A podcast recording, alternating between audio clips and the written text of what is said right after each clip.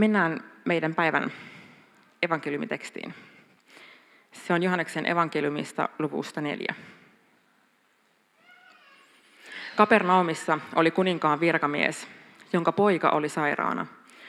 Kuultuaan Jeesuksen tulleen Juudeasta Galileaan, hän lähti Jeesuksen luo ja pyysi, että tämä tulisi parantamaan pojan, mutta oli kuolemaisillaan. Jeesus sanoi hänelle, te ette usko, ellette näe tunnustekoja ja ihmeitä. Mutta virkamies pyysi, Herra, tule ennen kuin poikani kuolee. Silloin Jeesus sanoi, mene kotiisi, poikasi elää. Mies uskoi, mitä, mitä Jeesus hänelle sanoi, ja lähti. Jo kesken matkan tulivat hänen palvelijansa häntä vastaan ja kertoivat pojan parantuneen. Mies kysyi heiltä, mihin aikaan poika oli alkanut toipua, ja he sanoivat, eilen seitsemännellä tunnilla kuume hellitti. Silloin isä ymmärsi, että se oli tapahtunut juuri silloin, kun Jeesus sanoi hänelle, poikasi elää. Ja hän ja koko hänen talonsa väki uskoivat Jeesukseen. Kuten tuossa Marko sanoikin, tänään vietetään uskonpuhdistuksen muistopäivää. Ja tämän päivän teemana on uskon perustus.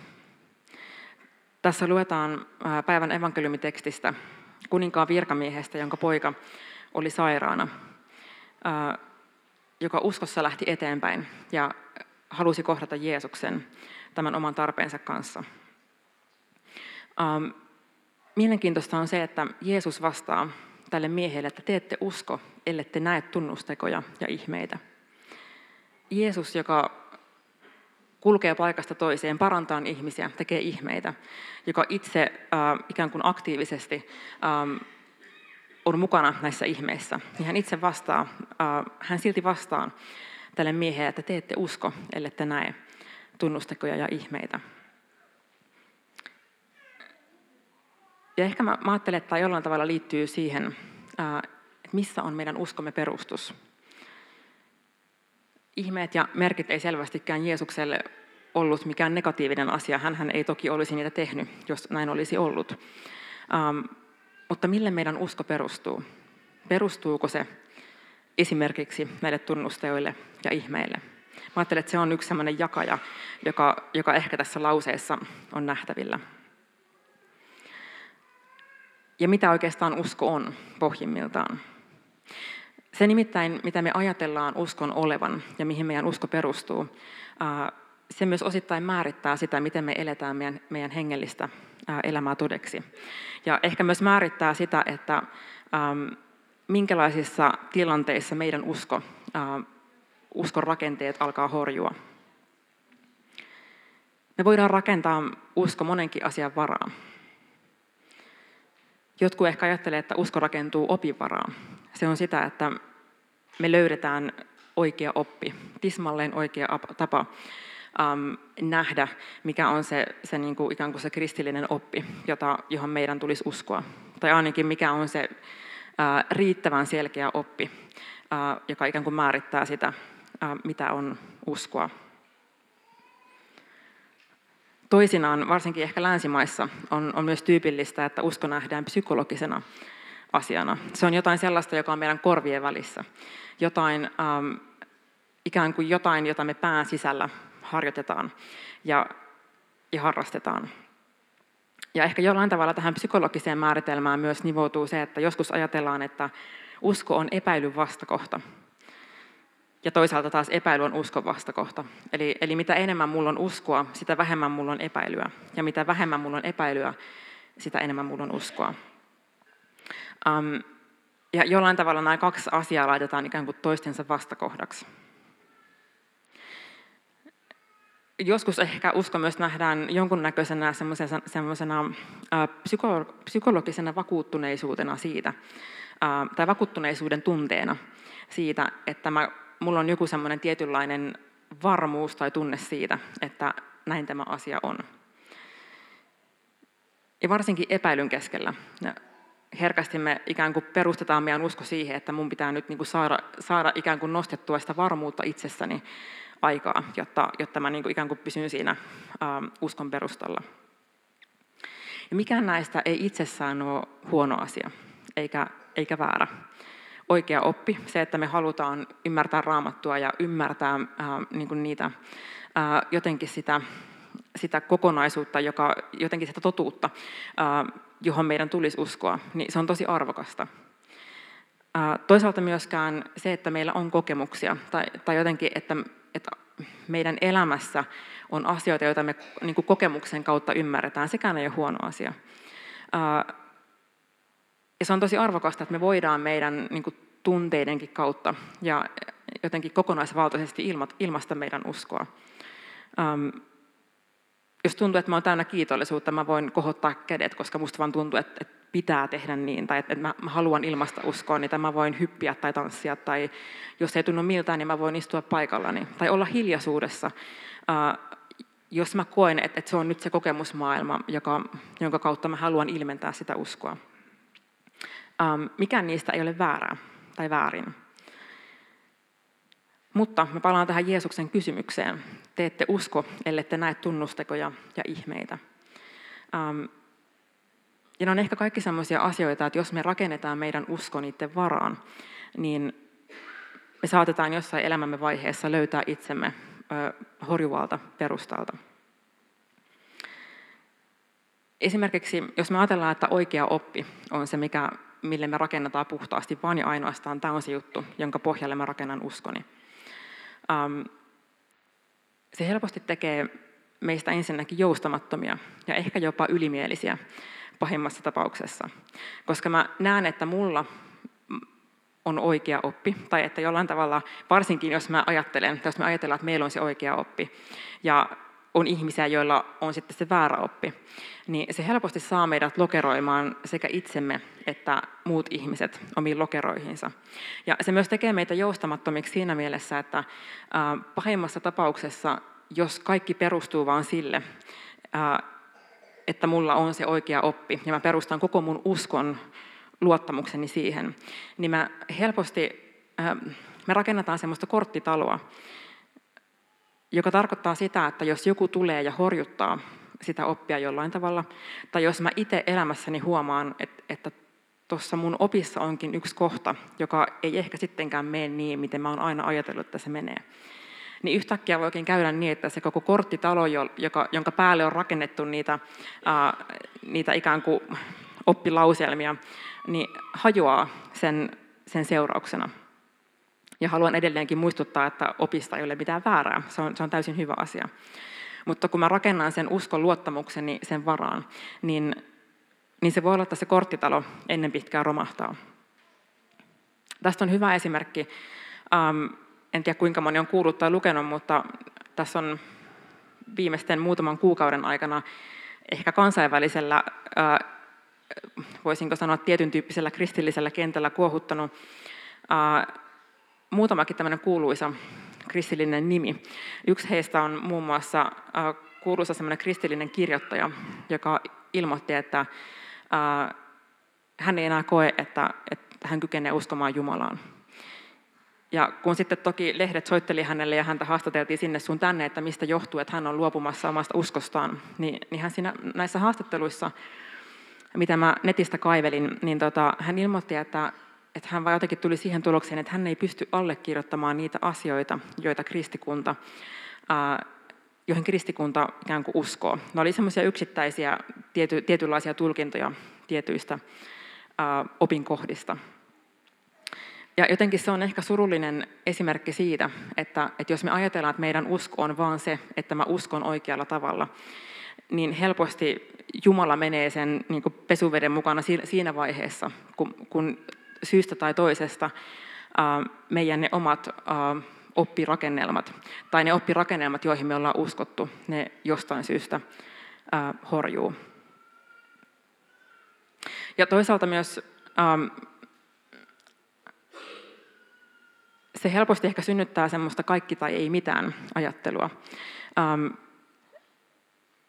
Joko, sulla, joko sä ajattelet asioista täysin oikein, tai jos sulla on jotain, jotain mistä um, mun mielestä sä ajattelet väärin, niin helposti mä ikään kuin, niin kuin tuomitsen sut uh, jollain tavalla niin kuin epäuskoiseksi tai vääräuskoiseksi.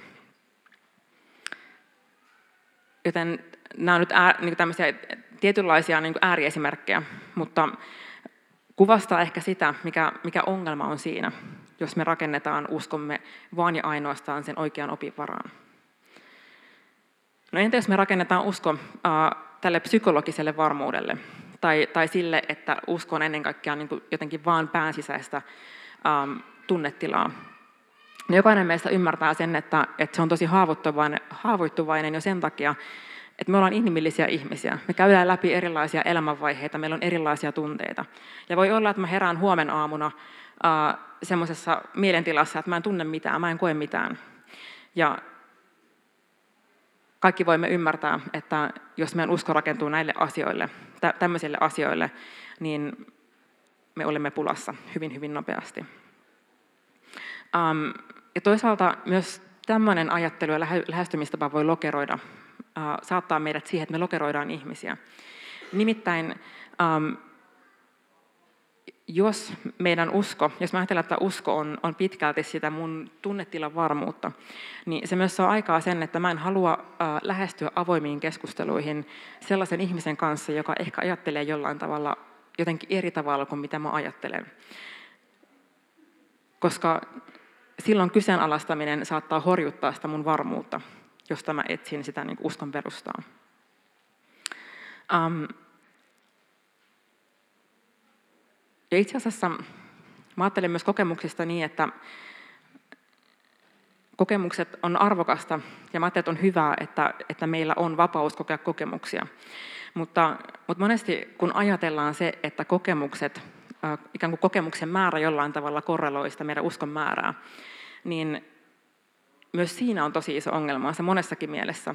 Mutta pelkästään sen takia, että joku joskus hyvin sanoi, että, että mietipäs, että itse asiassa ne, joilla ei ole mitään kokemusta, niin eikö heillä ole vielä vankempi usko, koska he uskoo, vaikka mikään heissä ei niin kuin, tuo sitä sisäistä varmuutta ja kokemusta, jota ehkä jollakin toisella ihmisellä saattaa olla.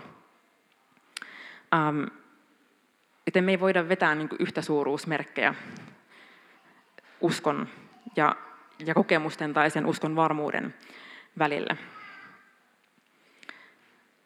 Ja silloin kun me rakennetaan uskon perustusta näille edellä mainituille, niin me päädytään, päädytään helposti tilanteeseen, ähm, jota seuraava kuva edustaa. Mä en itse asiassa tiedä, mikä tämän laitteen nimi on. Jos joku tietää, niin huikatkaa. Tämä on siis ehkä monille tuttu äh, laite, jota näkee monissa huvipuistoissa. Ähm, tuolla on tuolla tota, juurella tuommoinen suuri vasara tai leka tai mikä se nyt onkaan. Ja ja sun tehtävä on ikään kuin lyödä mahdollisimman ähm, suurella voimalla tota laitetta niin, että siitä ponnahtaa semmoinen joku tietynlainen kieleke ylöspäin. Ja kun se saavuttaa sen lakipisteensä, niin aivan tuolla ylhäällä oleva kello alkaa kilisemään tai pärisemään tai mitä ikinä se tekee. Um, ja silloin kun meidän usko rakentuu väärille asioille ja horjuville asioille, niin se helposti saa meidät suorittamaan sitä uskoa. Me ikään kuin pinnistetään ja, ja, ja niin kuin jotenkin itse niin kuin nähdään valtavasti vaivaa siihen, että, että jollain tavalla se meidän usko pysyy ikään kuin, sopi, niin kuin mit, sopivasti siinä niin kuin mittarin yläpäässä. Ja, ja just se, että, että pitää olla niin kuin tiety, tie, niin kuin tietty, tietty korkeus ikään kuin mihin sen uskon mittarin pitää kohota. Ongelma on vaan se, että ensinnäkin se, että kuka määrittää, mikä on riittävä määrä uskoa. Kuka määrittää, mikä on vaikka riittävän oikea oppi, joka ylittää sen rajan, että sitä on riittävästi. Kuka määrittää sen, että, että, että milloin, milloin sä oot oikeassa tai milloin sä oot väärässä. Ja tästähän kaikki me tiedämme, on syntynyt valtavasti kiistoja, kun me yritetään muiden puolesta sitä ja itsemme puolesta ähm, jotenkin sitä määrittää jälleen kerran siinä on mitään pahaa, mutta kun me yritetään rakentaa sitä uskoa sen perustalle, ähm, niin silloin me ikään kuin itse yritetään jotenkin nähdä sitä vaivaa ja tehdä työtä sen eteen, että tuo uskon mittari pysyy riittävän korkealla.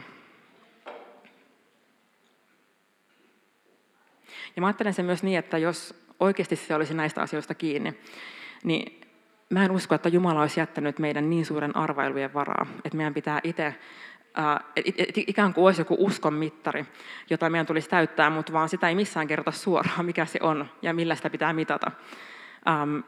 Mä en usko, että meidän rakastava Jumala toimii tällä tavalla. Sen sijaan luen yhden jakeen korintilaiskirjeestä. Ensimmäinen korintilaiskirje, luku 3 ja 11. Perustus on jo laskettu ja se on Jeesus Kristus. Muuta perustusta ei kukaan voi laskea. Perustus on jo laskettu ja se on Jeesus Kristus. Muuta perustusta ei kukaan voi laskea. Jossain aikaisemmissa saarnoissa ähm, onkin läpikäyty sitä, että äh, uskon ennen kaikkea suhde. Se on ennen kaikkea luottamusta siihen, mitä Jumala on tehnyt meidän puolesta. Ja saanko seuraavan kuvan tuohon screenille? Tässä on soutuvene, joka kelluu veden pinnalla. Se ehkä vajavaisesti kuvaa sitä, ää, sitä, mitä ajan takaa, mutta silloin kun meidän usko on laskettu vain sille yhdelle perustukselle, Kristukselle, ää, Kristuksen sovitustyölle, niin itse asiassa meidän usko on vähän niin kuin se, että mä saan nousta tuohon veneeseen ja se vene kelluu veden pinnalla. Se ei ole mun työtä. Mä voin valita astua tuosta veneestä ulos. Mä voin valita sen, että mä en halua olla tässä jutussa mukana. Mä menen rannalle ja mä jätän tämän asian taakseni. Mutta se, että mä kykenen istumaan tuossa veneessä ja se vene kannattaa mua, sillä ei ole mitään tekemistä mun ponnistelujen kanssa. Sillä on tekemistä sen kanssa, että ähm, vene kannattelee mua. Ja mä ajattelen, että usko on jollain tavalla, se on just sitä ähm, luottamusta, ennen kaikkea luottamusta ja sitoutumista siihen työhön, pelastavaan työhön, joka on meidän puolesta tehty Kristuksessa. Ja se pätee epäilynkin keskellä. Eli toisin sanoen, epäilyn ei tarvitse olla uskon vastakohta, vaan itse asiassa mä voin kaikkien epäilyjen ja epävarmuuksien ja ristiriitaisuuksienkin keskellä valita, että mä haluan istua ikään kuin tuossa veneessä. Mä haluan luottaa ja sitoutua ähm, Jeesuksen Kristukseen. Ja mä haluan luottaa ja sitoutua siihen, että se pelastussuunnitelma, joka Jumalalla on ollut aikojen alusta, ähm, se ei ole mun työtä. Jumala on tehnyt liiton koko ihmiskunnan kanssa. Ja usko on sitä, että mä sanon, että mä haluan olla osa tätä liittoa ja mä luotan tähän liittoon.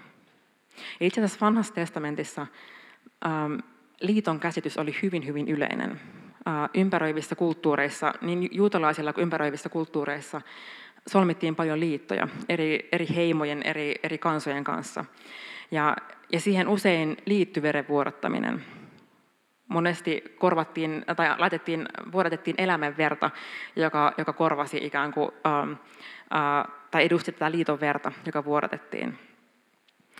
Ähm, ja sen takia mä ajattelin, että tämä on hyvin niin kuin, kun Uudessa testamentissa Jeesus myös puhuu tästä liitosta, niin se on varmasti ollut juutalaisille äh, hyvin tuttua kieltä, koska he tulee siitä kulttuurista, äh, jossa, jossa nimenomaan ähm, tämä liiton ajattelu, että joku solmii äh, elinikäisen liiton, se oli hyvin vahvana. Ja hebrealaiskirjeessä, hebrealaiskirjan kirjoittaja ähm, kuvaa tätä liittoa hyvin vahvasti. Äh, hän, tässä puhutaan siis Kristuksesta, ei ole tuonut uhrina pukkien eikä sonnien verta. Hän on uhrannut oman verensä. Näin hän on kertakaikkisesti täyttänyt tehtävänsä, astunut sisään kaikkein pyhimpään ja hankkinut meille ikiajoiksi lunastuksen. Ja meitä kutsutaan olemaan osa tätä liittoa. Ja me saadaan istua ikään kuin siinä soutuveneessä, ää, luottaa siihen silloinkin, kun meidän päässä pyörii monia monia asioita, epäilyksiäkin. Ja saadaan luottaa silloinkin, kun me mietitään, että, että mikä on totuus. mä ajattelen näin ja toi naapuri ajattelee noin ja kolmas henkilö ajattelee vielä seuraavalla tavalla. Senkin kaiken keskellä mä saan luottavaisesti ikään kuin istua siinä pelastusveneessä tai tässä luottamuksessa Jumalan työhön. Ja luottaa Jumalaan. Mutta veneessä on myös airot. Ja Paavali kuvaa hyvin ähm, ehkä näitä airoja, jos näin voisi äh, rinnastaa, äh, sanomalla näin. Tai hän itse asiassa aloittaa ensin Efesolaskirjeestä luvusta kolme. Äh, näin Kristus asuu teidän sydämissänne, sydämissänne, kun te uskotte. Ja rakkaus on elämänne perustus ja kasvupohja. Tässä rakkaudesta muuten puhuttiin muutama viikko sitten. Ähm, ja hän rukoilee, että rakkaus voi, rakkauden määrä ää, tai kyky ymmärtää rakkaus saa kasvaa. Mutta sen jälkeen hän jatkaa Efesolaskirjeen nelosen alku ihan ensimmäisessä jakeessa. Minä, joka olen Herran vuoksi vankina, kehotan teitä siis elämään saamanne kutsun arvoisesti. Eli toisin sanoen se, että me saadaan olla Jumalan omia, se, että me saadaan luottaa ja uskoa hänen pelastustyöhönsä – siinä ei ole mitään tekemistä siinä, että meidän pitäisi pinnistää jotenkin sitä uskoa riittävän ylös omasta itsestämme. Mutta koska me saadaan olla osallisia tästä käsittämättömästä rakkaudesta, niin kuten Paavali kehottaa, eläkää saamanne kutsun arvoisesti. Me ikään kuin, mä ajattelin, että nämä airot hauskalla tavalla kuvastaa sitä, että, että me voidaan ikään kuin um, samalla kun me luotetaan siihen, että kysymys ei ole meistä itsestämme eikä meidän omasta työstä, niin meitä silti kutsutaan elämään todeksi kristityn elämää. Meitä silti kutsutaan ähm, elämään niin kuin sen mukaan, äh, mihin Jumala meitä kutsuu. Samalla ymmärtäen, että tämä ei ole meidän, äh, niin kuin, me ei niin kuin työllämme voida ähm, ansaita mitään Kun me katsotaan raamatun sivuja, niin me löydetään itse asiassa tosi paljonkin tilanteita, jossa Jumalaan uskovat ihmiset on epäilyn edessä.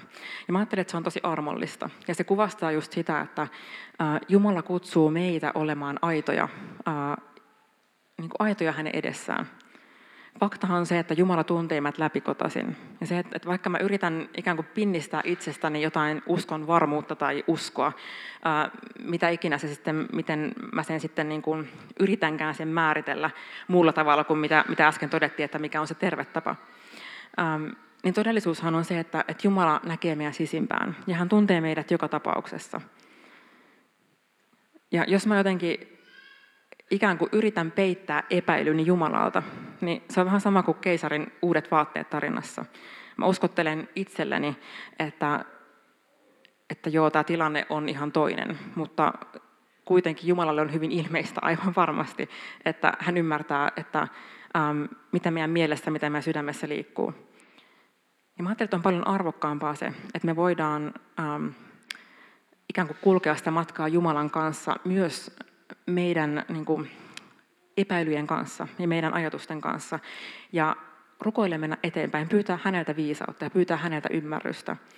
Ja samalla ymmärtää, että hän rakastaa meitä ää, juuri sellaisena kuin me ollaan. Silloin kun Abraham, Abrahamin kertomuksessa luetaan sitä, että kun Abraham epäili, niin Jumala itse asiassa halusi antaa muun muassa siis monelle muullekin raamatun henkilölle, mutta myös Abrahamille hän halusi antaa vahvistuksen hänen epäilyensä keskellä. Jumala sanoi Abrahamille, että katso, katso tähtiä taivaalla. Kun sä katsot niitä taiva, tähtiä, niin muista mun lupaus. Näin paljon on sun jälkeläisiä oleva. Hän halusi antaa, Jumala antoi jotain tosi konkreettista Abrahamille, joka ikään kuin rakentaa sitä hänen luottamustaan. Ja mä uskon siihen vilpittömästi, että Jumala haluaa myös meille antaa, ähm, niin kuin vahvistaa meidänkin epäilyjen keskellä meidän uskoa ja luottamusta. Ja hän varmaan tekee sitä monen eri tavoin. Mutta mä ajattelen, että yksi niin kuin, todella siunaava, valtava tapa, millä hän sen tekee, on ehtoollinen. Ehtoollisessa joka ikinen kerta me kuullaan sanat, että ottakaa, Jeesuksen asetussanat, ottakaa ja juokaa tästä te kaikki. Tämä maljo on uusi liitto minun veressäni. Hän ehtoollisesti joka ikinen kerta muistuttaa meitä, että mä oon solminut liiton ja mä kutsun sua siihen liittoon. Ja tässä ei ole kysymys siitä, miten sä suoriudut. Tässä ei ole kysymys siitä, että osaatko sä sillä vasaralla iskeä riittävän kovaa ja lujaa ää, vertauskuvallisesti, että, että se riittää. Tässä ei ole kysymys riittämisestä, vaan tässä on kysymys liitosta, johon meitä kutsutaan.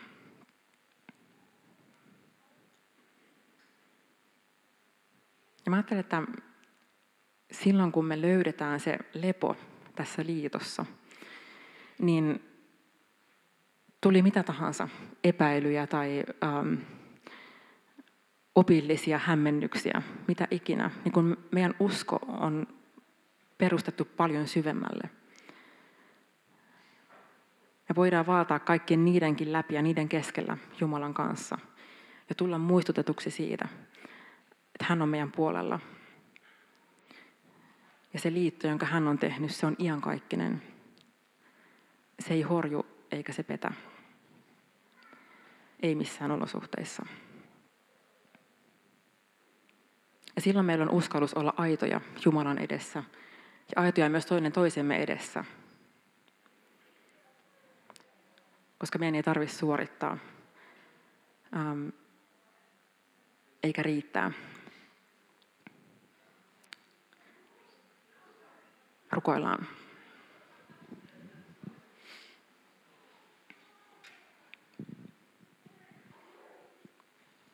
Kiitos taivaallinen Isä siitä, että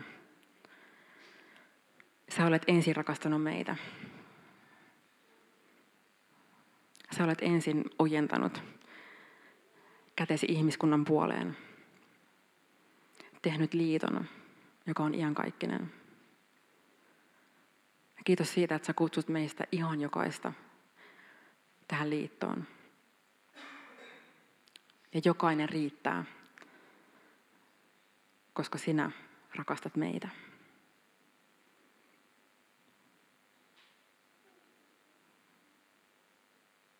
Anna anteeksi se, että me ollaan rakennettu meidän luottamus monesti asioihin, jotka ei kestä, vaikka ne ovatkin hyviä asioita. Meidän rukous on tänään se, että jokainen meistä saisi löytää levon siinä täytetyssä työssä, jossa sinä, Isä Jumala, julistat omaa rakkautta.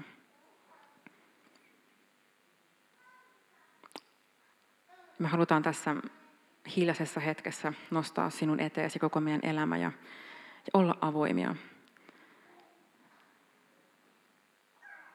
Isä, tässä hetkessä me nostetaan sun eteesi kaikki meidän heikkoudet ja laiminlyönnit ja virheet, joita me ollaan tehty. Ja tuodaan ne avoimesti sun eteesi, Isä.